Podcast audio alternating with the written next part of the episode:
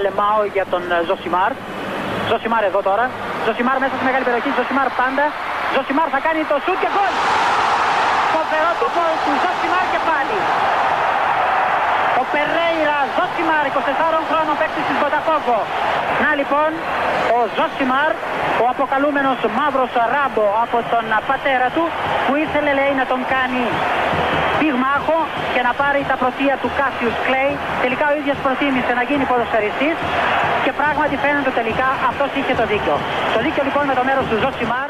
Μία από τις εκφράσεις που έχουμε στα γραφεία του Sport 24 όταν πειράζει ο ένας τον άλλον, ε, όταν υπάρχει χλευασμός εν πάση περιπτώσει, σαρκασμός και αυτοσαρκασμό, είναι το εγώ το έφερα στην Ελλάδα. Πώς κάνετε στη δική σας την παρέα που πετάγεται ένας και λέει ε, τι παράδειγμα να χρησιμοποιήσω. Να χρησιμοποιήσω αυτό το καλονά που λέει ρε παιδί μου, εμένα μου αρέσει ο Mount της Chelsea. Οπότε μετά κάθε φορά που γίνεται κάτι, πώς πίνετε καφέ με την παρέα σας και λέει άντε ρε γατάκι, ας πούμε, όταν σας έλεγα εγώ για το Mount, εσείς δεν είχατε πάρει χαμπάρι τίποτα κτλ. Σου θεωρεί ότι αυτός τον έφερε, τον ανακάλυψε. Ωραία. Μην νομίζετε ότι διαφέρουμε όταν συζητάμε για ποδόσφαιρο και τέτοια πράγματα. Ε, Απλώς η έκφραση που μας αρέσει να χρησιμοποιούμε είναι Εγώ τον έφερα στην Ελλάδα δηλαδή ότι δεν υπήρχε, ρε παιδί μου. Το οποίο το λέει ο καθένας προφανώς γνωρίζοντας ότι η έκφραση έχει τεράστια υπερβολή, ή το αποδίδουμε σε κάποιον. Δηλαδή βάζει γκολ κάποιος και λέμε, του λέμε Εσύ τον έφερες στην, ε, στην Ελλάδα, σε μεγάλο. Γελάει αυτός που τον κοροϊδεύουμε και πηγαίνουμε παρακάτω. Γιατί το θυμήθηκα αυτό, το θυμήθηκα γιατί ήθελα να πω ότι εγώ τα έφερα. Τα εκτός έδρας γκολ στην Ελλάδα. Όχι την, τα εκτός έδρας γκολ.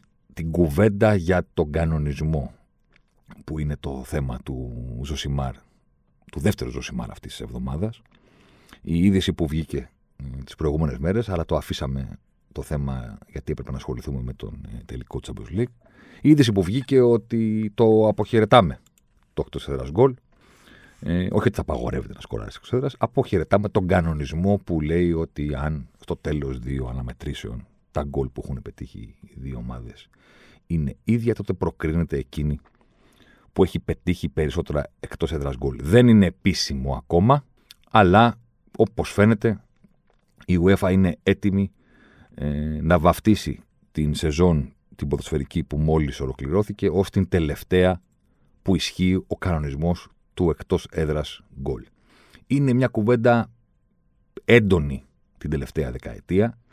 Ο λόγος που σαρκαζόμενος λέω ότι εγώ το έφερα στην Ελλάδα είναι γιατί είχα γράψει ένα κείμενο το μακρινό 2014 Τότε έκανε δηλώσεις συχνά πυκνά ο Βενγκέρ για αυτή την ιστορία.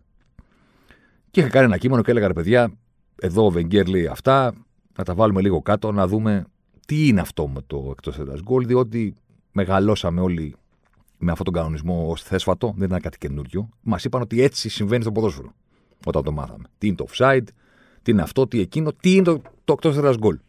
Δεν ήταν κάτι καινούριο. Μας το, το παραλάβαμε έτσι τα πράγματα εξελίσσονται. Κάποια στιγμή άρχισαν οι φωνές. Οι φωνές έγιναν και πιο έντονες. Έγιναν και κάποιες συγκυρίες τα τελευταία δύο χρόνια. Δηλαδή, σκεφτείτε το, πέρυσι πήγαμε σε Champions League μονών αγώνων. Οπότε τι εκτός έδρα γκολ δεν υπήρχε καν ρεβάν. Ένα μάτσο ήταν ο νικητής στην επόμενη φάση. Φέτος πήγαμε σε διπλά παιχνίδια σε ουδέτερες έδρες. Και το πρώτο και το δεύτερο. Οπότε χωρίς κόσμο. Οπότε τι εκτός έδρας γκολ. Αλλά δεν μπορούσε να καταργηθεί ο κανονισμός για μία σεζόν. Έλα όμως που έγιναν δύο συνεχόμενες σεζόν που τη μία χρονιά παίξαμε χωρίς αυτόν γιατί ήταν μονά τα μάτς και την άλλη φορά ήταν λίγο περίεργος ο κανονισμός. Τι εκτός έδρα γκολ χωρίς κόσμο στις κερκίδες; Και χωρίς καν να παίζεις στο κήπεδό σου. Ούτε εσύ ούτε ο αντίπαλος. Ούτε η ομάδα που έχει την έδρα στο πρώτο μάτς, ούτε εκείνη που την έχει στο δεύτερο. Έπαιζαν στο κήπεδο τους με τον κόσμο τους. Οπότε τι εκτός έδρα γκολ. Κάπως νομίζω ότι αυτές οι δύο συγκυρίε λίγο ε, μεγάλωσαν την κουβέντα και ξαφνικά μπαπ έσκασε η είδηση ότι η UEFA είναι έτοιμη και θα ανακοινωθεί ε, μέσα στο καλοκαίρι ότι τέλος. Από του χρόνου δεν υπάρχει εκτός έδρας γκολ. Οπότε είναι μία δικαίωση αυτών που το φώναζαν ε, αρκετά χρόνια πίσω και ορίστε να εγώ το έφερα στην Ελλάδα που λέει και ο Καλώνας είχα γράψει ένα κείμενο το 2014 ότι τι εκτός έδρας γκολ Δηλαδή να το δούμε λίγο από την αρχή του το πράγμα. Ναι, τι σημαίνει εκτός έδρα γκολ; Το εκτό έδρα γκολ όταν μπήκε στη ζωή μας, μάλλον δεν ζούσαμε, όταν μπήκε στη, στη ζωή μας, υπήρχε η, η ανάγκη να βρεθεί κάτι που θα λύνει το πρόβλημα. Το πρόβλημα ποιο ήταν; Το πρόβλημα ήταν ότι δεν υπήρχε καλεντάρι και δεν υπήρχε ε, τρόπος να δοθεί λύση. Δεν ήθελαν να το λύνουν με παρατάσεις και με τέτοια πράγματα. Οπότε σου λέει ένα μάτς. Δεύτερο μάτς, μετά το, το τρίτο που θα το παίξουμε. Και πότε και πού θα παίζουν οι ομάδες. Και επίσης, ωραία, άμα κάνουμε και τρίτο μάτς και αν και το τρίτο μάτς έρθει σοπαλία, τι, πώς θα γίνει η φάση ας πούμε. Δηλαδή, έπρεπε να βρεθεί κάτι σαν tie breaker. Αυτό που θα σπάει την ισοπαλία και αν στο τέλος ε, της βραδιάς τα πράγματα είναι σε ισορροπία, είτε με δύο ισοπαλίες είτε με δύο νίκες αλλά με το ίδιο ε, σκορ, να βρεθεί κάτι να το τελειώνουμε. Και βρέθηκε η λογική ιδέα ε, του εκτός έδρας γκολ. Λογική όμως γιατί. Το 66, γιατί τότε μπήκε στο ποδόσφαιρο αυτή η λογική, η πρώτη σεζόν που δοκιμάστηκε το εκτός έδρας γκολ ως κανονισμός ήταν το κύπελο κυπελούχων του 66. Όταν μπήκε στο ποδόσφαιρο και υιοθετήθηκε αμέσως σαν λογικό το να περνάει αυτός που έχει βάλει τα περισσότερα εκτός έδρας γκολ, το εκτός έδρας ήταν το πιο δύσκολο πράγμα στον κόσμο. Η, η επιβράβευση της ομάδας που έχει σκοράρει στην έδρα του αντιπάλου ήταν λογική γιατί η έδρα του αντιπάλου, ανεξαρτήτως του ποια ήταν αυτή η έδρα, ήταν εξορισμού μια τρομακτικά δύσκολη διαδικασία. Κάνουμε τώρα αυτό, και το, αυτό το πόντα, ας πούμε, στην επαύριο των 50 χρόνων από, τη, από το Wembley από την πορεία του Παναθηναϊκού όλα τα ΜΜΕ έκαναν έτσι το καλύτερο αφιέρωμα που μπορούσαν. Αλλά ο Παναθηναϊκός νομίζω ότι έδωσε ρέστα με το ντοκιματέρ που έφτιαξε η ίδια η ομάδα. Φανταστικό. Εκείνη την εποχή, το 66 μπήκε το εκτός γκολ, το 71 είναι η πορεία του Παναθηναϊκού στο Wembley. Το καταλαβαίνεις από πάρα πολλά πράγματα στο συγκεκριμένο ντοκιμαντέρ που αφορά τη συγκεκριμένη πορεία του Παναθηναϊκού. Το εκτός έδρας ήταν ολόκληρη ιστορία τα ταξίδια. Τρομακτικά κουραστικά και αν δεν υπήρχε αεροδρόμιο στην πόλη οτιδήποτε, υπήρχε και δεύτερο ταξίδι. Δηλαδή, Παναθυναϊκό έπρεπε να παίξει με τη Σλόβαν Πρατισλάβας. Τώρα λέω παράδειγμα από το Wembley, γιατί το έχουμε πρόσφατο και υποθέτω ότι όλοι ασχοληθήκατε λίγο ως πολύ. Έπρεπε να πάει στη Βιέννη μετά με Πούλμαν. Στο Λίβερπουλ έπρεπε να πάει στο Λονδίνο μετά Πούλμαν, τρένο. Τι πήραν. Το κομμάτι του ταξιδιού ήταν σημαντικό. Το κομμάτι δε της φιλοξενίας στην ξένη χώρα σε εισαγωγικά φιλοξενίας. Υπάρχει αυτή η ιστορία, ας πούμε. Δηλαδή, σου λέει η Everton, ε, δώστε μας ένα προπονητικό να κάνουμε μισή ώρα προπόνηση και σου λέει, πάρτε αυτό που είναι 30 χιλιόμετρα έξω από την πόλη. Δεν υπήρχαν τα logistics και όλη αυτή η σύγχρονη διαδικασία που είναι το εκτός έδρας. Απλά μια διαδικασία. Αντί να πάμε να παίξουμε εκεί εντός της χώρας μας, θα πάμε να παίξουμε σε μια άλλη χώρα ξενοδοχεία κλεισμένα, αυτά όπως τα θέλουμε εμείς, το προπονητικό μας, οι προπονήσεις μας, το χρονοδιάγραμμα της ημέρας στημένο κανονικά. Όλα οκ. Τα γήπεδα. Γηπεδικές συνθήκες. Τραγική κατάσταση. Θα μου πεις, στο γήπεδο παίζει και ο γηπεδούχος. Ναι, αλλά είναι το γήπεδό του και το ξέρει. Πώς είναι τα σημεία που πατάς, που δεν πατάς, που δεν έχει χόρτο, που είναι ξερό, που έχει λακκούβες. Είναι πολύ εξοικειωμένος με αυτή τη διαδικασία. Γι' αυτό και βγήκε. Το θυμάστε, δηλαδή δεν μπορεί. Το ξέρετε ότι οι ποδοσφαιριστές με το που φτάνουν σε ένα γήπεδο, ακόμα και σήμερα το 2021, με το που φτάνει μια ομάδα, πηγαίνει να πατήσει το χορτάρι. Ε, αυτή είναι μια συνήθεια εκείνων των εποχών που το χορτάρι του συγκεκριμένου γηπέδου το βλέπεις για πρώτη φορά στη ζωή σου. Πραγματικά δεν είχες ιδέα πώς θα είναι. Κυριολεκτικά. Θα μπορούσε να έχει όλες τις μορφές του κόσμου σκληρό, να μην είναι κουρεμένο, να, να, να, χίλια πράγματα. Τώρα απλά είναι μια συνήθεια του να μην πάμε κατευθείαν στα ποδητηρία, πάμε να αφήνουμε τα πράγματα και βγαίνουμε βόλτα στο χορτάρι και κοιτάμε λίγο το γήπεδο κτλ. Ναι, το χορτάρι είναι τέλειο. Και στο δικό σου το γήπεδο και στο δικό του. Δεν υπάρχει διαφορά. Δεν βγαίνει στο κάμπνο να δεις το χορτάρι, βγαίνεις να δεις το όλο γύρω-γύρω. Το χορτάρι είναι μια χαρά. Καλό είναι το χορτάρι στο κάμπνο, καλό είναι και στο Ολτράφορντ. Δεν υπάρχει κάποιο πρόβλημα. Τότε υπήρχε ακόμα και στο χορτάρι. Και επίσης, εντάξει, κακά τα ψέματα. Δεν τα λέμε κιόλα. παλιότερα στο ποδόσφαιρο η έδρα ήταν σημαντική για τους λόγους που έχουμε αναφέρει, αλλά και για τη διαιτησία. Ποιος να δικήσει το γηπεδούχο το 70 και το 60. Πρωτοσέλιδο γινόταν και τον θυμόμασταν ακόμα για δεκαετίες μετά. Γιατί, γιατί το σύνηθες ήταν ότι στην έδρα σου ο διδυτής επέζει. Χωρίς να έχει συμβεί και τίποτα τρομερό. Δεν εννοώ ότι ήταν πιασμένος ο διαιτητής πάντα από το γηπεδούχο, αλλά ήταν λογικό να είναι επηρεασμένος. Ταξιδάκι είχε έρθει, το ξενοδοχείο του, τα δώρα του, λίγο nightlife, λίγο έτσι. Παρένθεση για να προλάβω κανέναν, δεν το συνδέω με αυτά που έλεγα νωρίτερα για τον Παναθηναϊκό. Είναι θέμα της εποχής. Δεν μιλάω για το, για το Wembley ή κάτι τέτοιο. Η ατμόσφαιρα στο γήπεδο ήταν τρομακτικά εχθρική. Η προστασία δεν ήταν και δεδομένη όπως είναι τώρα. Πήγαινε σε γήπεδα τα οποία τα περισσότερα δεν είχαν κάγκελα. Το γήπεδο ήταν κατάμεστο. Γιατί να αδικήσεις τον, τον, ε, το γηπεδούχο, για ποιο λόγο; Φιλοξενούμενοι οπαδοί, πού, πώς, πότε, ποιοι; Ελάχιστοι. Με λίγα λόγια, η ομάδα που πήγαινε εκτός πήγαινε σε απόλυτα εχθρικές και εναντίον της συνθήκες. Μεγάλο ταξίδι, κουραστικό ταξίδι, προβληματική διαμονή σε κάποιες περιπτώσεις, γηπαιδικές συνθήκες δύσκολες και πάνω απ' όλα άγνωστες σε εκείνην, ακόμα και καιρικές συνθήκες.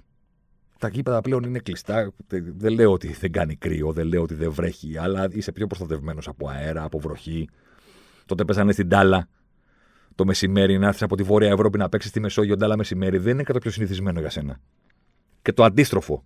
Και τα μάτια ήταν και πιο λίγα. Δηλαδή, μία φορά πήγαινες να παίξεις στη Σουηδία με την Γκέτεμπουργκ, λέω ένα παράδειγμα. Δεν πήγαινες κάθε χρόνο λόγω του ομίλου του Champions League να κάνεις το tour της Ευρώπης και να είσαι απόλυτα εξοικειωμένος με αυτή τη διαδικασία. Γήπεδό μας, γήπεδό σας. Οκ, okay, πιο δύσκολο το γήπεδό σας, αλλά εντάξει. Δεν κατεβαίνουμε και σε terra incognita, no man's land, δεν ξέρουμε τι μας γίνεται. Τότε δεν ξέρετε τι τους γίνεται. Πήγαινες να παίξεις και ξαφνικά έβρισκες μια ομίχλη παχιά που ήταν συνηθισμένη στην ε, εκείνη την εποχή, άντε να βγάλεις άκρη. Θέλω να πω ότι ο κανονισμός του εκτός έδρας γκολ φτιάχτηκε Πρώτον, γιατί ήταν αναγκαίο να βρεθεί ένα tie break. Και δεύτερον, γιατί ήταν λογικό να πεις: Όπα, παιδιά, αν μια ομάδα έχει βάλει περισσότερα γκολ από την άλλη εκτός έδρας, ε, να περάσει εκείνη. Να περάσει εκείνη. Είναι. Τώρα πλάκα κάνεις. Πού να βάλεις γκολ εκτός έδρας; Που είναι όλα εναντίον σου; Πάνω σε αυτή τη λογική, πάτησαν και οι φωνές που από τις αρχές του 2010 άρχισαν να πληθαίνουν και να λένε ρε εσείς, Ωραία. Έγινε το πρωταθλητριόν τη Champions League, το ποδόσφαιρο άλλαξε σε πολλά επίπεδα, έγινε συγκλονιστικά πιο οργανωμένο. Τα γήπεδά μας, οι συνθήκες οι κερκίδες, το χορτάρι, η τηλεοπτική κάλυψη, η οργάνωση της, ε, των διοργανώσεων στο, στο χρονοδιάγραμμά τους, η ταυτόχρονη σέντρα, η τηλεοπτική. τα πάντα. Και κρατάμε κάτι το οποίο δεν ανήκει στη σημερινή εποχή. Μήπως κρατάμε κάτι το οποίο είναι αναχρονιστικό; Μήπως κρατάμε κάτι το οποίο δεν έχει νόημα πλέον και απλά το κρατάμε επειδή το έχουμε συνηθίσει. Μήπως να το συζητήσουμε; Υπήρχαν και φωνές που έλεγαν ότι να το συζητήσουμε όχι μόνο επειδή είναι, ε, ανήκει στο παρελθόν και επιβραβεύει μία δυσκολία που δεν υπάρχει πια. Έλεγαν ότι προβληματίζει πολύ το κυπεδούχο, αναγκάζει το γηπεδούχο να είναι συντηρητικός, ειδικά στο πρώτο παιχνίδι στην έδρα του, οπότε αφαιρεί το πλεονέκτημα έδρας, διότι τον κάνει φοβικό και πάμε σε μάτς με μικρό σκορ και μετά κρίνονται όλα στη ρεβάνς. Η αλήθεια είναι ότι δεν συμφώνησα ποτέ με αυτές τις λογικές. Ότι προβληματίζει, κάνει, δείχνει. Κάποιες φορές θα είσαι γηπεδούχο, κάποιες φορές θα είσαι φιλοξενούμενος. Δεν πειράζει. Το θέμα δεν είναι ότι αδικεί κάποιον το εκτός γκολ. Τουλάχιστον στο δικό μου το μυαλό δεν ήταν ποτέ έτσι. Στο δικό μου το μυαλό ήταν αυτό. Το πολύ απλό. Ο κανονισμός επιβραβεύει μία δυσκολία του να σκοράρεις εκτός έδρας που κάποτε ήταν μεγάλη. Πλέον δεν είναι. Οπότε γιατί την επιβραβεύουμε τόσο πολύ πια; Δεν είναι μεγάλη δυσκολία να σκοράρεις εκτός έδρας. Γίνεται. Γίνεται. Ο διαιτητής δεν σε σφάζει, το γήπεδο είναι χαλή, κόσμος στην κερκίδα έχεις πάντα. Δεν είναι ότι δεν μπορούν να πάρουν αεροπλάνο και να ταξιδέψουν γιατί υπάρχουν δυσκολίες. Τα γήπεδα τα ξέρεις, τα επισκέπτεσαι περίπου κάθε χρόνο. Οι παίκτες δεν ανήκουν όλοι από την ίδια χώρα. Να πεις ότι κοιτάξτε να δεις, ξεκίνησαν 11 Άγγλοι να πάνε να παίξουν στη Ρωσία. Τώρα πού να πάνε να παίξουν. Οι ομάδες είναι πολυεθνικές, κανονικές. Σχεδόν πάντα έχεις και έναν παίκτη που είναι από τη συγκεκριμένη χώρα στην οποία παίζεις. Εκτός έδρας. Όλα, μα όλα είναι πολύ πιο γνωστά, πολύ πιο βατά για να συνεχίσουμε το 2001 και να λέμε Α, έβαλες εκτός έδρας γκολ παραπάνω από τα εκτός έδρας του αντιπάλου, οπότε πρέπει να περάσεις εσύ. Είτε για τον ένα λόγο είτε για τον άλλο, γιατί ακόμα δεν έχουμε ε, αιτιολόγηση της απόφασης και η απόφαση, όπως σας είπα, δεν είναι καν επίσημη. Φαίνεται ότι το εκτός έδρας γκολ το αποχαιρετάμε. Επιστρέφοντας στην εισαγωγή μας, στο τι λέμε καμιά φορά μεταξύ μας, δηλαδή στα γραφεία του Σπόρ 24, όταν έγινε γνωστή η διάθεση του ΣΟΕΦΑ να τον σβήσει τον κανονισμό, ήταν και ο τελικός του Champions League. Βρεθήκαμε την επόμενη μέρα. Κάποιος, δεν θυμάμαι ποιο γύρισε και μου λέει: Ορίστε, σου κάνανε το χατήρι. Σε θυμάμαι χρόνια να το λες ότι εδώ αυτό το πράγμα είναι παλιακό ρε παιδί μου, να το αλλάξουμε. Δεν, είναι, δεν είμαστε όπως παλιά. Μπράβο, δικαιώθηκες. Δικαιώθηκες. Ε, εννοώ ότι το έλεγες και το πίστευες, οπότε προφανώς είσαι ικανοποιημένος. Και τον κοίταξα και του λέω: Χαίρομαι που το θυμάσαι. Μπράβο. Έτσι τα έλεγα. Και τώρα ήρθε η ώρα να τα πάρω πίσω. Γιατί όπως γνωρίζετε ήδη από τον τίτλο του podcast, που κάνει το spoiler δηλαδή, για όνομα του Κρόιφ μην αλλάξετε τον κανονισμό του εκτός έδρας γκολ. Άλλαξα γνώμη, καλά τα έλεγα, καλά τα λένε αυτοί που πάνε να το καταργήσουν, δίκιο έχουν, αναχρονιστικός είναι, απ' όλα είναι, δεν ανήκει στο ποδόσφαιρο 21, αλλά μην τον αλλάξετε. Πού οφείλεται αυτή η αλλαγή, οφείλεται σε ένα thread που έκανε στο, στο Twitter πριν από δύο χρόνια, αν δεν κάνω λάθος. Κάπου εκεί, εν πάση στη διετρία, τριετία. Ο Ομάρ Τσαουντουρί, δεν ξέρω αν το λέω σωστά, αλλά έτσι συμβαίνει με τα ονόματα που τα μαθαίνεις επειδή διαβάζεις και όχι επειδή τα ακούς. Δεν είσαι σίγουρος για το πώς προφέρονται. Ο Μάρ Τσαουντουρί είναι ο, ο άνθρωπος στο μυαλό πίσω από το 21st ε, Group. Είναι μια εταιρεία analytics για το ποδόσφαιρο ε, δεν κάνουν data για τον κόσμο.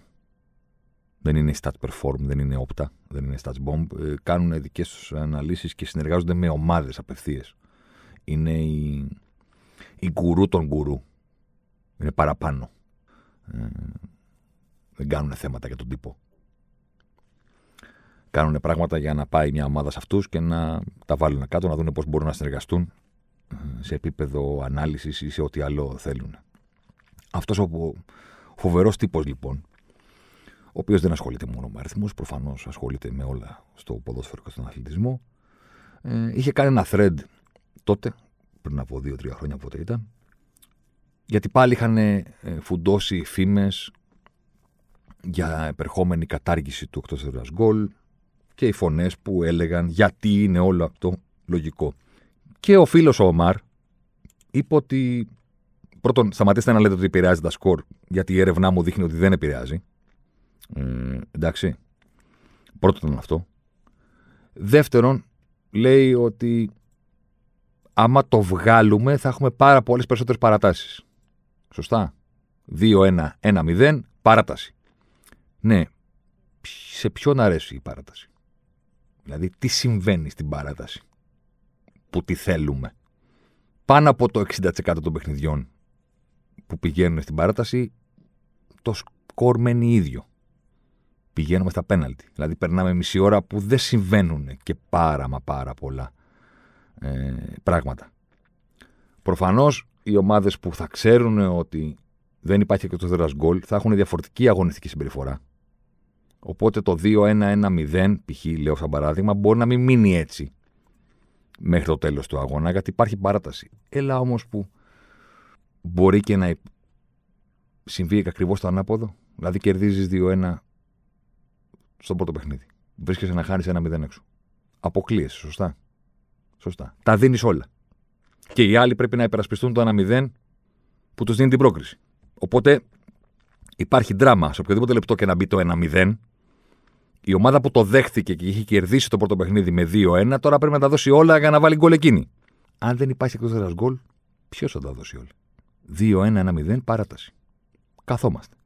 Να περάσουν τα 15 λεπτά που μένουν. Επίσης η ομάδα που ήθελε να το βάλει αυτό το γκολ, γιατί είχε χάσει 2-1, έβαλε το 1, σου λέει: Οπα, παράταση. Μην γίνει κάτι για το φάμε. Έχετε δύο ομάδες. Δεν μπορεί.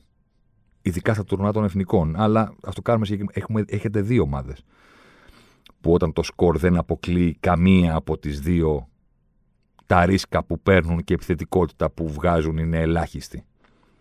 Τι λέει το σκορ, ότι δεν περνάμε. Δεν αποκλειόμαστε κιόλας. Σωστά; Σωστά. Εντάξει. Προσοχή, παιδιά, προσοχή. Μην γίνει το μοιραίο λάθος. Και μετά παράταση. Ο ορισμός του μην κάνουμε λάθος. Η παράταση. Ο ορισμός. Όμως, το σημαντικότερο επιχείρημα εναντίον της κατάργησης του εκτό έδρα γκολ και υπέρ αυτού του αναχρονιστικού δεδομένα κανονισμού δεν είναι το ότι θα βλέπουμε βαρετές παρατάσεις. Το σημαντικότερο επιχείρημα είναι ότι οι μεγαλύτερες κινήσεις που ζούμε στα νοκάουτ παιχνίδια οφείλονται στον κανονισμό του εκτός έδρας γκολ. Γιατί χάρη σε αυτόν τον κανονισμό και μόνο μπορεί ένα γκολ, ένα, να δώσει πρόκριση σε μια ομάδα που πριν από ένα δευτερόλεπτο αποκλειόταν. Και το αντίστροφο. Μπορεί ένα γκολ να αποκλείσει η ομάδα που πριν ένα δευτερόλεπτο είχε την πρόκριση στα χέρια της. Αυτό συμβαίνει στο ποδόσφαιρο, αυτό μας τρελαίνει στο ποδόσφαιρο και αυτό υπάρχει μόνο επειδή υπάρχει ο κανονισμός του εκτός έδρας γκολ. Ένα γκολ δεν μπορεί να μετρήσει για δύο. Στην κανονική ζωή, αν χάνεις και σκοράρεις, πας στην ισοπαλία. Δεν πας στην νίκη. Αν είσαι ισοπαλία και σκοράρεις, πας στην νίκη. Χρειάζεται ένα γκολ ακόμα. Με το εκτός έδρας γκολ πηγαίνεις σε ένα δευτερόλεπτο από το 0 στο 100 και ταυτόχρονα στέλνει τον αντίπαλο από το 100 στο 0. Ελαραμπή. Ελαραμπή. 0-1 η Arsenal στο Φάληρο. 0-1 Ολυμπιακός στο Λονδίνο. Ωραία. Παράταση. 1-1 η Arsenal. Το σκορ εκείνη τη στιγμή αποκλείει τον Ολυμπιακό. Σκοράρει ο Ελαραμπή στο 118 και δεν ισοφαρίζει το σκορ προκρίνεται ο Ολυμπιακός. Πηγαίνει με ένα πλασέ από τον αποκλεισμό στην πρόκριση. Και ταυτόχρονα η Arsenal από ένα γκολ που έφαγε πήγε από την πρόκριση στον αποκλεισμό. Από το 0 στο 100 και στο 100 στο 0. Αν δεν υπάρχει εκτός έδρας γκολ, το γκολ του Αραμπή στέλνει τον Ολυμπιακό στα πέναλτι. Δεν αποκλείεται κανένας. Ούτε προκρίνεται κανένας. Ποιος κέρδισε στο πρώτο μάτς, η Arsenal 0-1. Πόσο είναι το σκορ, 1-2. Ωραία από μία νίκη η κάθε ομάδα, 2-2 τα γκολ, πάμε στα πέναλτι. Ή αν αυτά είχαν συμβεί στο 90 λεπτά, πάμε στην παράταση. Δεν πηγαίνεις από το 100 στο 0 και στο 0 στο 100. Μανολάς, Greek God, Μπαρσελόνα, Ρώμα 4-1. Ρεβάνς, 2-0 η Ρώμα. Μανολάς, διαλύεται το Ολύμπικο. Διαλύεται το Ολύμπικο αν το 3-0 σημαίνει ότι απλά ισοφάρισε στο σκορ του πρωταγώνα. Και δεν περνάς. Είναι σημαντικό. Είναι μεγάλο γκολ. Χωρίς αυτό η Ρώμα αποκλείεται. Ενώ με το που το βάζει ο Μανολάς, ισοφαρίζει το σκορ του πρωταγώνα. 4-1 το πρώτο μάτι, 3-0 το δεύτερο. Δεν περνάει όμως. Δεν προκρίνεται. Δεν ρίχνει την Παρσελόνα στο καναβάτσο. Από το 0, που είναι η Ρώμα εκείνη τη στιγμή, πηγαίνει στο 50%. Και η Μπαρσελόνα από το 100% προκρινόμαστε πηγαίνει στο 50% και οι ομάδες είναι ξανά στα ίσια. Και συνεχίζουμε να τις βλέπουμε και πλέον δεν θα πάρουν και πολλά ρίσκα γιατί τα πράγματα ήρθαν στα ίσια. Άλλο παράδειγμα. Παρίσι Ζερμέν, Μπαρσελόνα. Η ρεμοντάδα, η περίφημη, με φωνές για τη διετησία για κάποιους δεν είναι αυτό το θέμα μας. Μην αποσπάτσετε την προσοχή σας. Στο θέμα μας. 4-0 κέρδισε η Παρίσι το πρώτο Σωστά; Σωστά. Κάποια στιγμή ε, το, το σκορ στο δεύτερο μήχρονο ήταν 3-1. Η Μπαρσελόνα ήθελε 3 γκολ για να αποκριθεί. Το κάνει 4-1. Το κάνει 5-1. Το πρώτο μάτι είναι 4-0 όταν το κάνει η Μπαρσελόνα 5-1, τι θα συνέβαινε στο παιχνίδι αν δεν υπήρχε εκτός έδρας γκολ; Θα σταματούσαν και οι δύο ομάδες. Χάσαμε 4-0, κερδίζουμε 5-1, τα σκόρ ήταν στα ίσια και τώρα πάμε. Χάρη στο εκτό έδρα γκολ. Το 5-1 στην Μπαρσελόνα δεν έφτανε. Ήθελε και έκτο. Χάρη στο εκτό έδρα γκολ δεν της έφτανε, οπότε ήταν αναγκασμένη να τα δώσει όλα μέχρι το τελευταίο δευτερόλεπτο. Και μπήκε τον γκολ του Σέρχη Ρομπέρτο Και έγινε 6-1, ολοκληρώθηκε η ρεμοντάδα, ανέβηκε ο Μέση στον κόσμο, διαλύθηκε το σύμπαν. Διαλύθηκε το σύμπαν γιατί χάρη στο 24 γκολ υπήρχε μία στιγμή στο ποδόσφαιρο που η Μπαρσελόνα ήταν αποκλεισμένη και έβαλε τον γκολ και πέρασε. Και το ανάποδο. Η Παρή είχε την πρόκριση σε όλο το παιχνίδι και την έχασε σε ένα δευτερόλεπτο. Πήγε από το 100 στο 0. Χωρίς όλα αυτά, στο 5-1 η Μπαρσελόνα θα έλεγε: το βάλαμε. Τελείωσε. Καλύψαμε τη διαφορά των τεσσάρων τερμάτων με την οποία χάσαμε στο πρώτο παιχνίδι στο Παρίσι. Και τώρα. Κοντρόλ, έλεγχος. Εσείς που είστε και λίγο μεγαλύτεροι και τα θυμάστε, θυμάστε τους ημιτελικούς Λίβερπουλ Chelsea το 5 στην πορεία της Λίβερπουλ για τον τελικό της ε, Κωνσταντινούπολης. 0-0 το πρώτο παιχνίδι. 1-0 η Λίβερπουλ στο πρώτο δεκάλεπτο στη Ρεβάν με τον γκολ του Γκαρσία, πέρασε, δεν πέρασε τη γραμμή κτλ. κτλ, κτλ. 1-0 και η Τσέλσι ψάχνει 90 λεπτά ένα γκολ. Γιατί αν το κάνει 1-1, περνάει εκείνη.